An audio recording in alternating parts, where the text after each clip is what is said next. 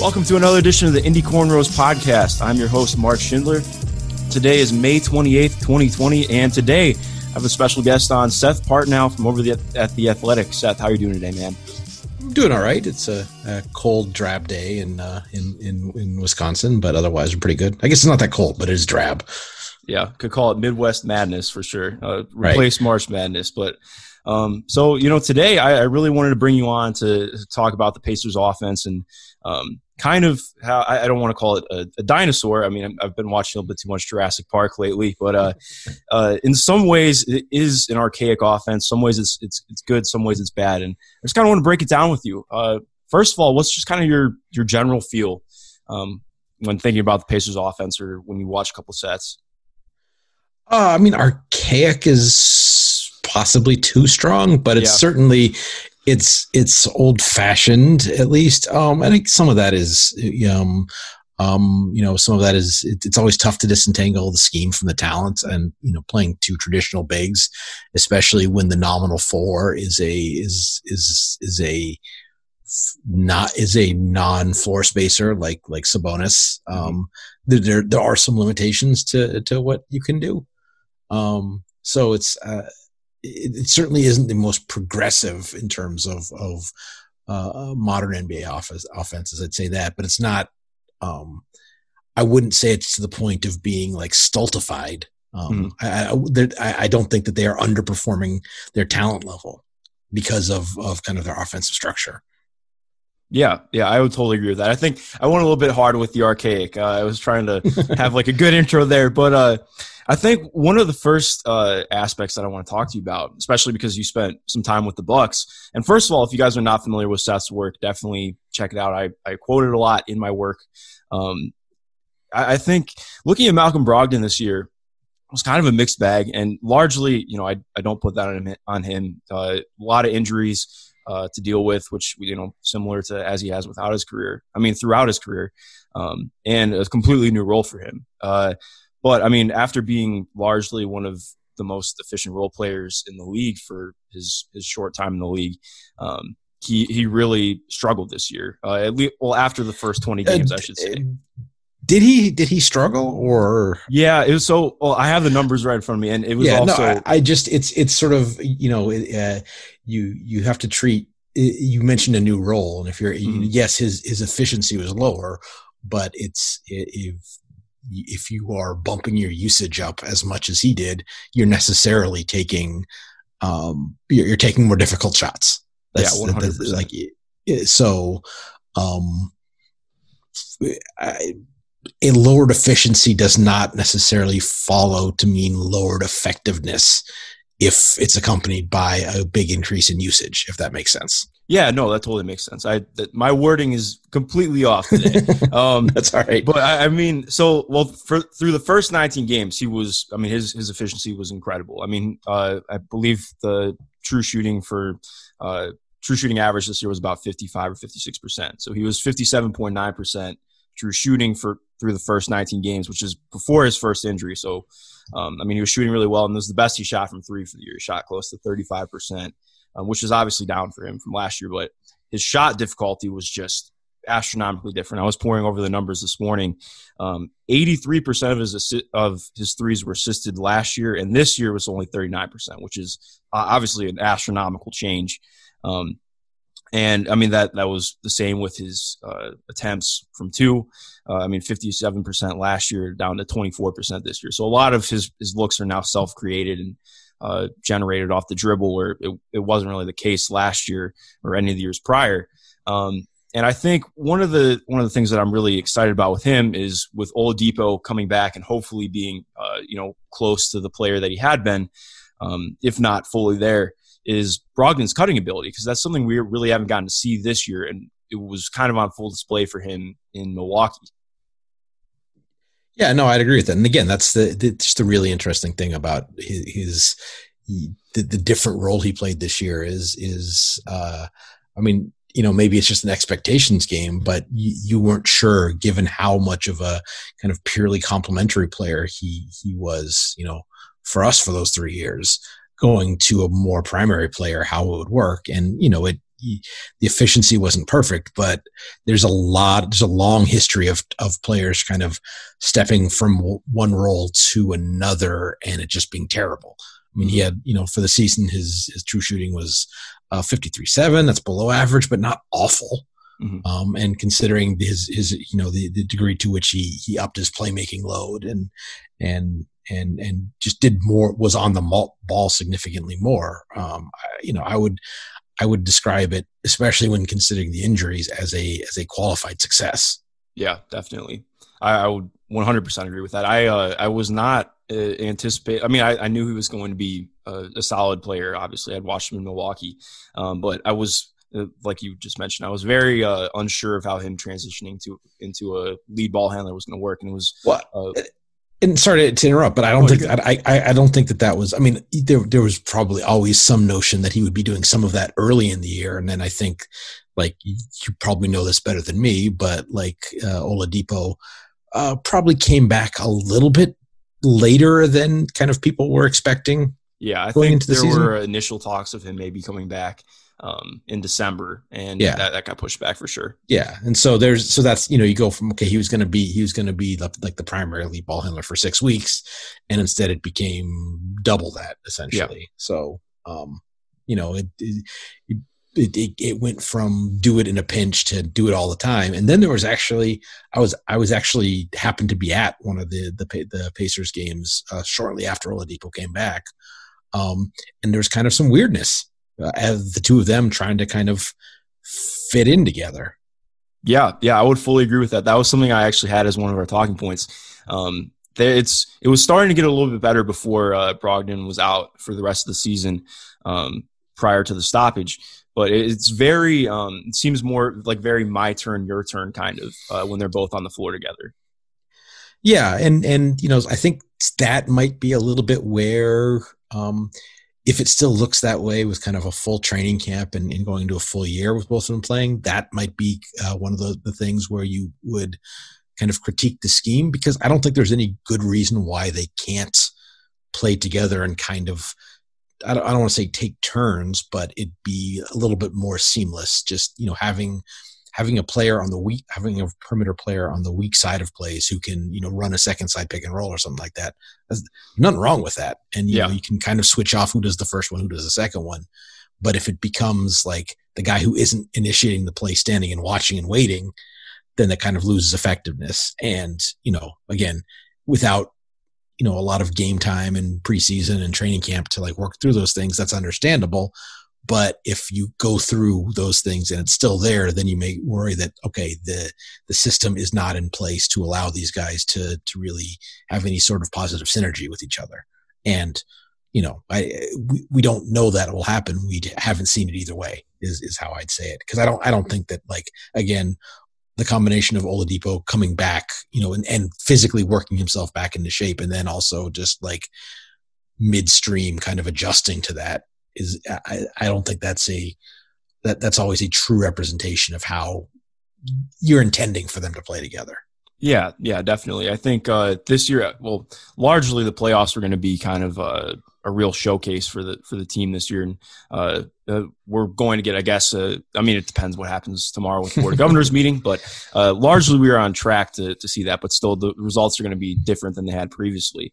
Um, but I think one of the things that I'm I'm really wondering about uh, is how I mean, like kind of like you just mentioned with with uh, them working in tandem. Uh, how, how is there like kind of like a historical reference we could use where it's like, um, how, how do you merge having two guys who I I don't want to say that Brogdon is not like a true lead ball handler, but I think him and Oladipo are kind of more like one and a half. So like they're both very capable of doing it, but maybe I mean obviously they're not elite elite all stars or anything like that at the moment.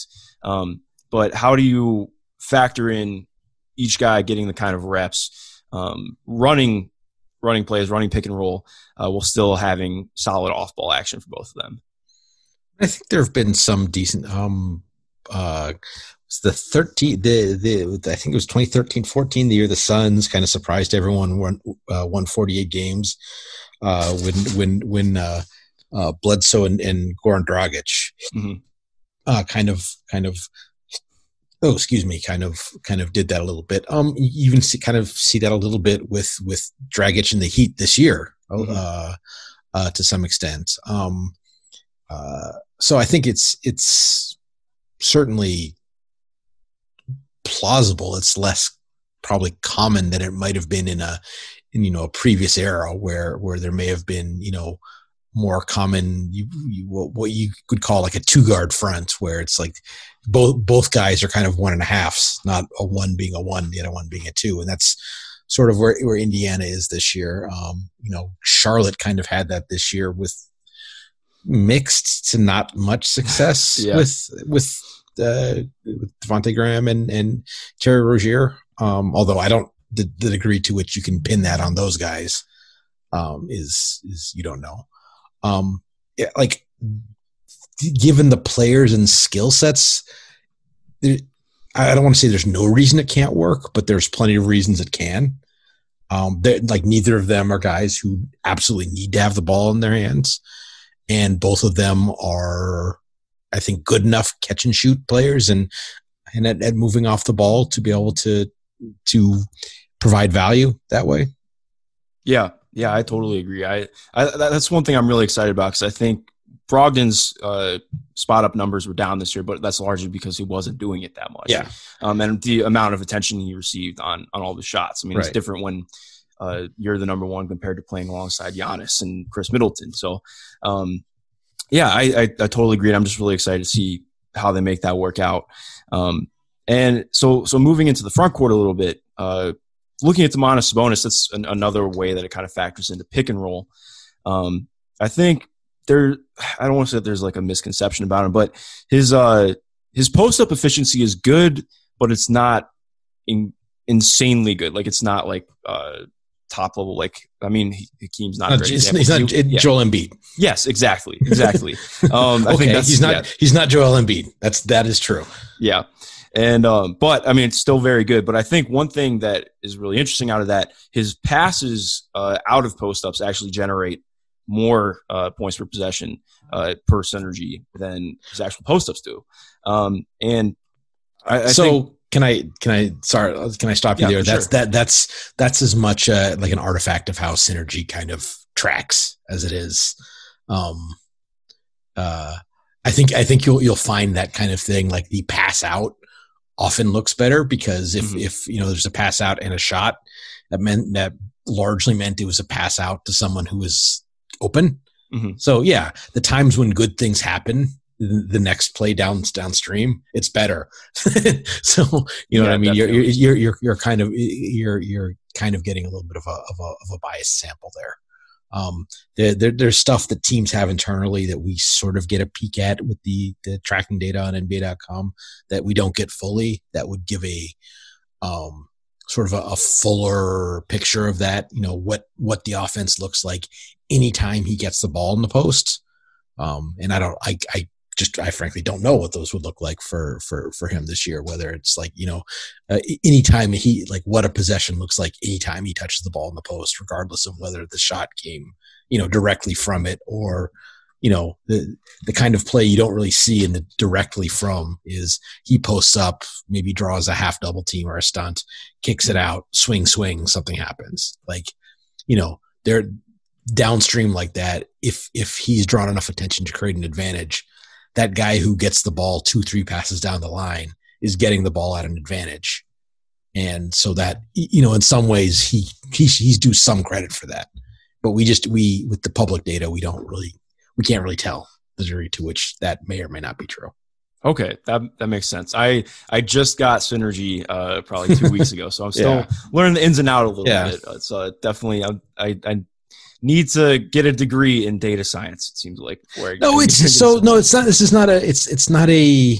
It, this this is more a degree, not even a degree. It's just learning the the definitions of these things matter, um, in terms of what's being, because it, not to get too meta on you, but these are all sort of made up things, mm-hmm. and so figuring out what is mean, what it means when I say this is a post up, this is a playoff of a post up. Like you in your mind's eye have an idea of what that means, yeah the definition they're using when they track it might not be the same thing so it's it it it can a lot of i think common mistakes in application of basketball stats that I see sort of, and I'm not saying you're making one by the way, but just in general, uh, sort of come from that.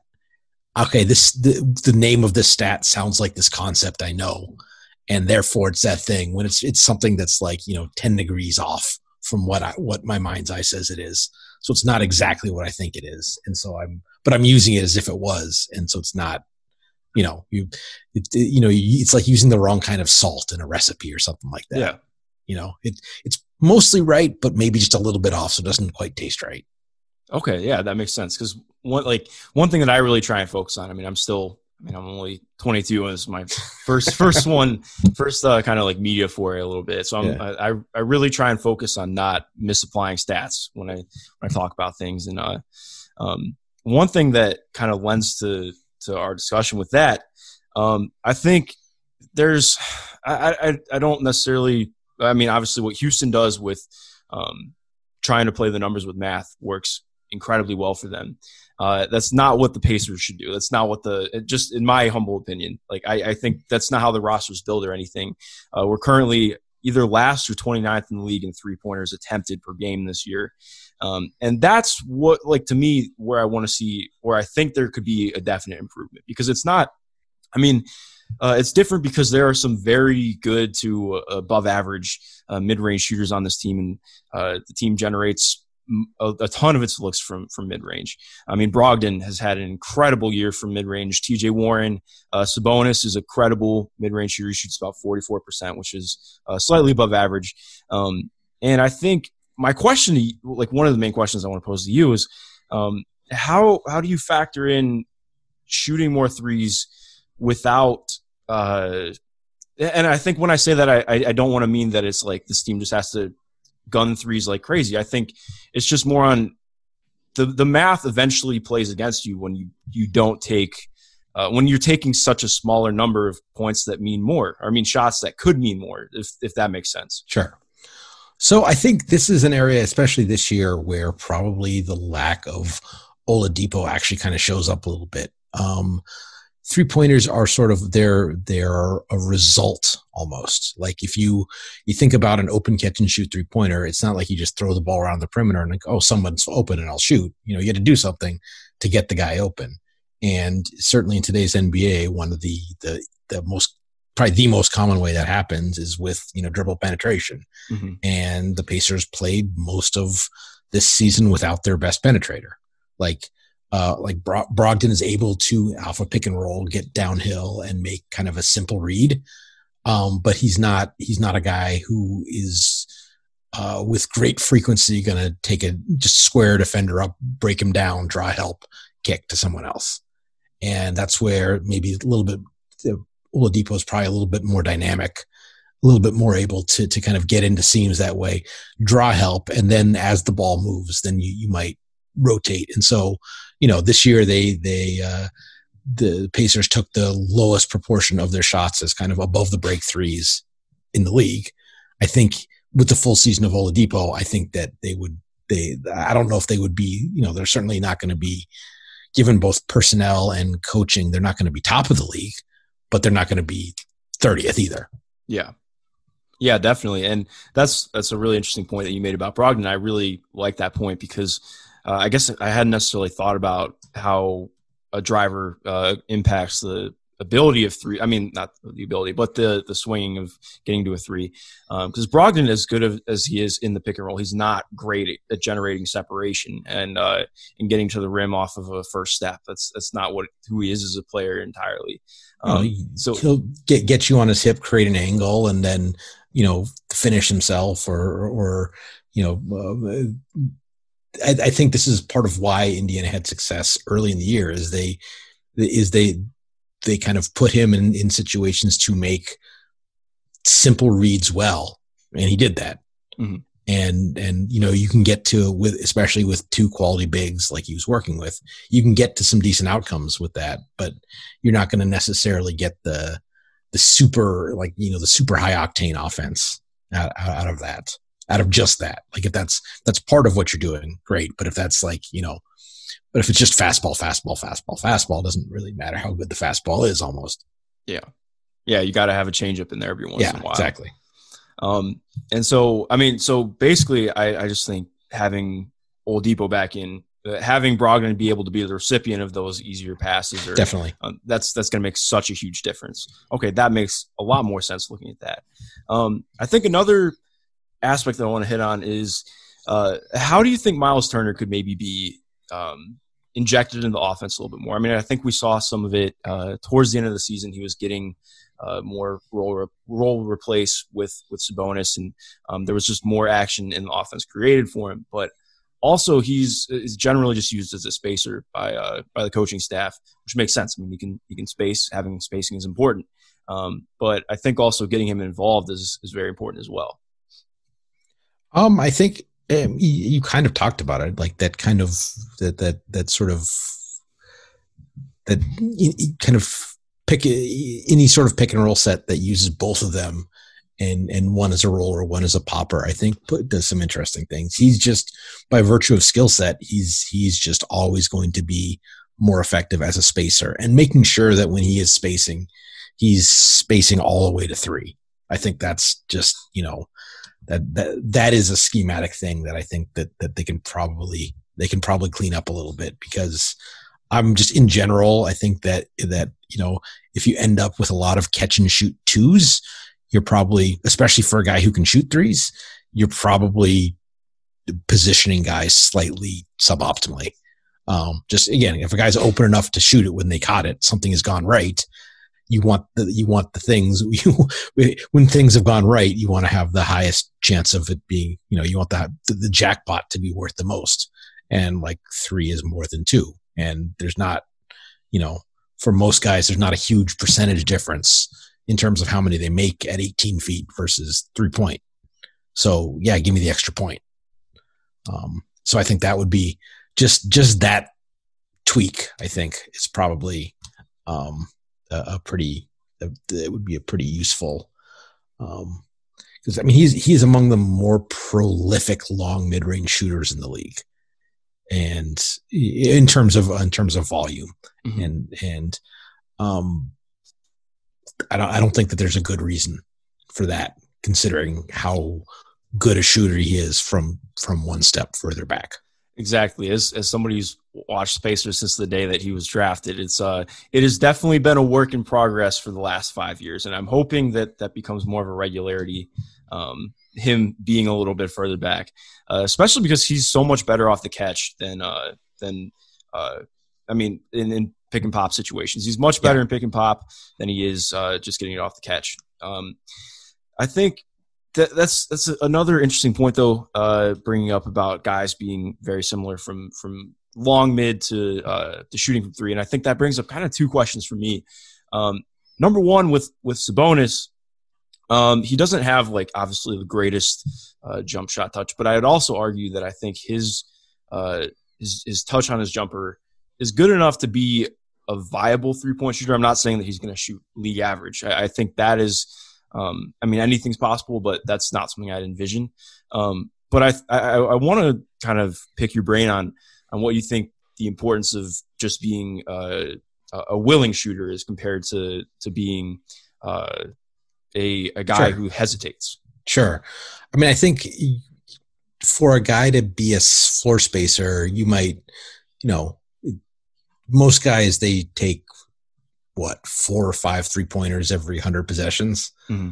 So that's, there's 95 others. what, what, what, how is the defense reacting to you on those other 95 plays? Exactly. And if you're someone who will shoot and the defense knows you'll shoot and knows you can make then they honor you in, in sort of a way that if you're going to be a guy who's going to pump and hesitate and jab step and and do other things that like okay well I can close short to this guy. I can I can take an extra step off of him. I can I can you know dig down on the ball handler. I can do all these little things that make life harder for everybody else when this guy's spacing. And the, those are kind of hard to it's hard to see that in kind of general numbers but if you you know, if you're if as you're watching games, you see like, man, there there's not a lot of room for the guy with the ball, and it's probably because there's there's there's one or more guys the defense isn't really honoring, And so, yeah, okay, I'm going to shoot. I'm going to shoot 34 percent from the shot. Are you? You're just going to let me tee it up and take it? Because if you if you are, I'm going to shoot it every time. Then that's you know, uh, I think one of the best examples of this in the league is Marcus Smart. He's not a not a not a not a great, not probably not even a good three point shooter, but he'll shoot, and everyone knows he'll shoot. So they guard him like maybe in a playoff situation it might be different, but they guard him like he's going to shoot. And so that means that his man is like, okay, I can't just leave him. And that means he's creating space, whether or not he's actually going to make the shot or not. The defender being that that half step closer to him. All hundred possessions, not just the five that, that he's going to shoot. It makes more difference than it would be if he was a 40% shooter who was more hesitant, if that makes sense. Yeah, no, definitely. I think that's been uh, one of the to not even related to the Pacers, but it, correct me if you if you think I'm wrong, but I think one of the biggest improvements for Pascal Siakam this year has been uh, he's shooting, I believe, roughly the same percentage, but he's shooting much more willingly, um, and that's car- caused much more. To I mean, obviously he's taking a lot more pull ups as well. I believe it was almost strictly catch and shoot last year, but he was taking a ton of pull ups this year. Um, but I mean, he, we went from in his, I believe the Philly series, he was like totally gun shy from three. Um, and that's just not been an issue for him this year. And that's totally Im- improved his game, giving him more stuff to do off the dribble or in pump and go situations. And uh, so, yeah, that's kind of what I'm looking at with with with Sabonis. I mean, I'm not saying he's going to be that right. floor spacer, but uh, you know, uh, I think uh, I, have I've talked about it a couple times on on past podcasts. The Pacers love uh, running like a high DHO um, between the ball handler and uh, I mean between Sabonis and the uh, oncoming ball handler, and a lot of times it sticks because he won't get guarded out that far. So they'll stick the the guy who's coming to get the ball, and he'll just be stuck at the top of the key, and there's the closest guy is ten feet off of him. Um, right. Um, so I, I, think that's one of the aspects. Like if he was just a credible three, um, not even credible. If he was just if people knew that he would shoot it, uh, I think that opens up the floor even more.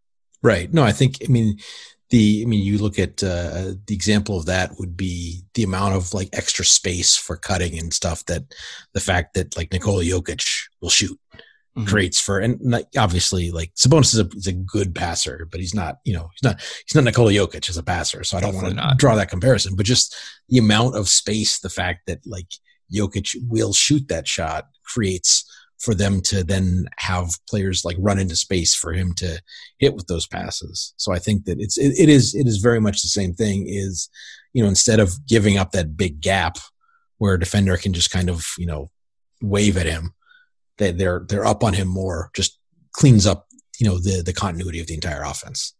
Definitely, and so like then how would you even go about weighing? Because I mean Sabonis shoots forty four percent from long mid, which is uh, solid. I mean, that's above average. I believe that is in the top third of, of bigs.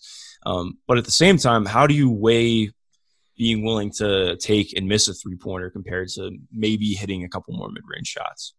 No, I think that's. I mean, I think that's. I think that's that's right. I mean, if he's you know if he's shooting, you know, mid thirties from three, it's just better, and you're not. I don't think you're actually losing that much because he's you know, if the possessions where he's ending up at that long mid range, he's no more likely to get offensive rebounds than if he's, you know, above the break. And actually, he's probably in better situation for uh, defensive transition on a three than he is on a long mid range or two. So, um, for but for a player who's going to be involved in a lot of roles, a lot of cuts, a lot of offensive rebound, maybe some post ups, there is kind of a of a where it fits in the overall offense. So I don't want to. I, I don't know if if full time getting him all the way kind of above the arc instead of at the elbows. Um, that's where kind of really knowing the intricacies of the offense would would be important to to because there's so many there's so many good things that probably happen from you know him being in in that closer area. And so maybe on the plays where he ends up just like at the top of the key it's not great. But the plays where he's able to roll to the basket, the, the the plays where he's able to, you know, get a post up and then you know put a then back a guy down, the, the plays where he's close enough to contest an offensive rebound, those, those situations, they're all kind of come from the same position, uh, the same initial positioning. So on balance, maybe that makes more sense. So I that that one's a little bit more complicated, I think. than than the Turner situation where he's not a great post up player and and not, he's not a big offensive rebounder. So there's not you're not you're really not sacrificing much by him, you know, being at 24 feet instead of 19 feet. Whereas with Sabonis, you are losing some of those other skills that he has. So Definitely. that's like I think that's the um, being willing to take that shot when he ends up there in the offense is one thing. Designing the offense so that he is always there is maybe something you'd have to think about more. I mean, I'm sorry, that was a yeah. was a was a complicated answer, but no, no, that's totally good. That makes a lot of sense. I think one of the re- not to not to harp on you, but one of the reasons I really wanted to have you on is because you're you're good at um, you're good at giving a complex answer but having it make sense. Because there are a lot of people who just give complex answers and they leave me with you know a hundred more questions than I had before. So um, I think you know another thing too that that is important. I mean, uh, obviously threes and getting free throws are uh, not exactly the same thing. So you have to earn the third point on a, on a free throw, but uh, I, the the Pacers offense does not generate a lot of free throws, uh, largely because a lot of the shots are taken from mid range, um, and a lot of the shots that are at rim are, are runners or floaters. So you're you're you're going to get fouled on those less when you're not seeking contact. It's just you know basketball. Um, but how, uh, like, what other ways can you improve on on getting to the foul line? Because obviously, easy points are the most important points for making an, an offense uh, an offense better. Um, I, I mean, again, I think it, I think that comes from the the same same thing we talked about with the threes earlier. Um, if you, you not having a, you know a dynamic point of attack, um, you know, kind of agitator, I guess. Um, you know, the the you get those advantage situations at the rim when you've kind of broken the defense down. Now, sometimes, you know, that can be the what the guy with the ball is so overpowering that you know Le, LeBron or or Giannis they they are an advantage. Um, now the Pacers don't have that guy, but you know, being able to you know Oladipo getting downhill and then you know say TJ Warren's man takes a step off and then TJ Warren cuts baseline and then he has a he's, he has an advantage situation at the rim as opposed to him having to break a guy down first. Like that's the kind of situation where he might be more likely to draw a foul, if that makes sense. No, yeah, that totally makes sense.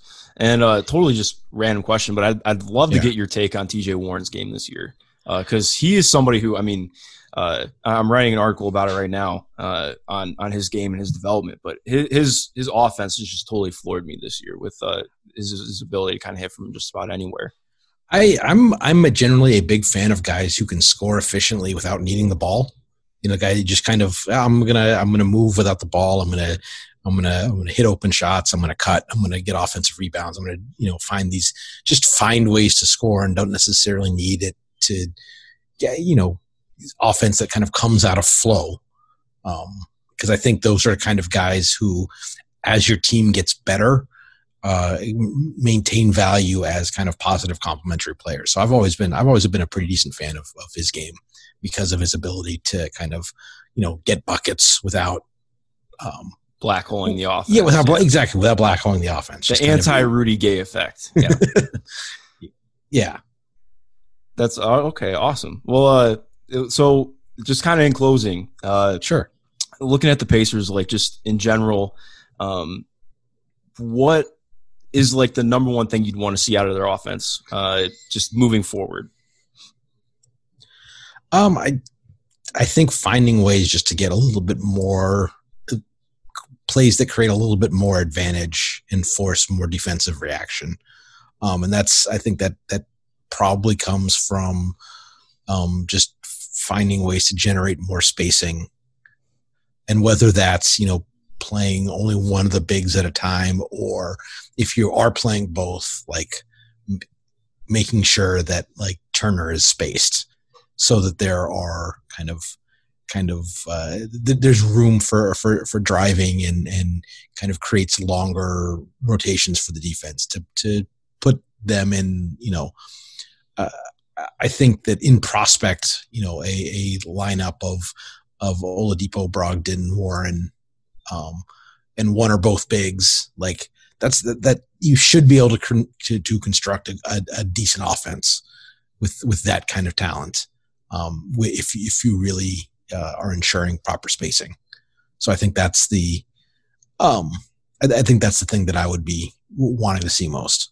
Yeah, I fully agree. Well, hopefully we are going to be seeing that in, I guess, July. So. I don't know. Yeah. It's it's all up in the air, man. Who yeah. knows? I have uh, I, am tentatively waiting to see what what even comes out of tomorrow. I yeah. saw some random report from USA Today that no decision is going to be made tomorrow, but I don't really know. I, I, think I, my the the the best information that we've seen floating around now, I think, is that they're going to be like presenting some plans tomorrow and then voting on them next week. Okay, so, like that makes the, sense. Um, and cross our fingers and that they don't try to do anything too fancy and just you know make sure we get basketball. I agree. I agree. Well, Seth, thank you so much for coming on, man. Uh, yeah. I really appreciate it. Uh, Absolutely, it great Thanks talking with you. Me. Yeah. Uh, if you guys have not already, uh, please go rate, review, and subscribe on Apple Podcasts. Uh, check out our articles on indycornrows.com and also check out Seth's stuff over at The Athletic. I believe The Athletic is still uh, free on a 90 day membership currently. I, correct me if I'm wrong there. Um, but I, I believe so. Honestly, I should I should know this, but uh, I yeah, yes. I mean, I, I should have known before I said it. so it's um, in all fairness. last last I checked, yes, we we, we do have a, a, little a little bit of a try before you buy thing going. So you know, check it out. Awesome. Well, Seth, thanks again. I'll talk to you uh, talk to you sometime soon, man. All right. Thanks for having me.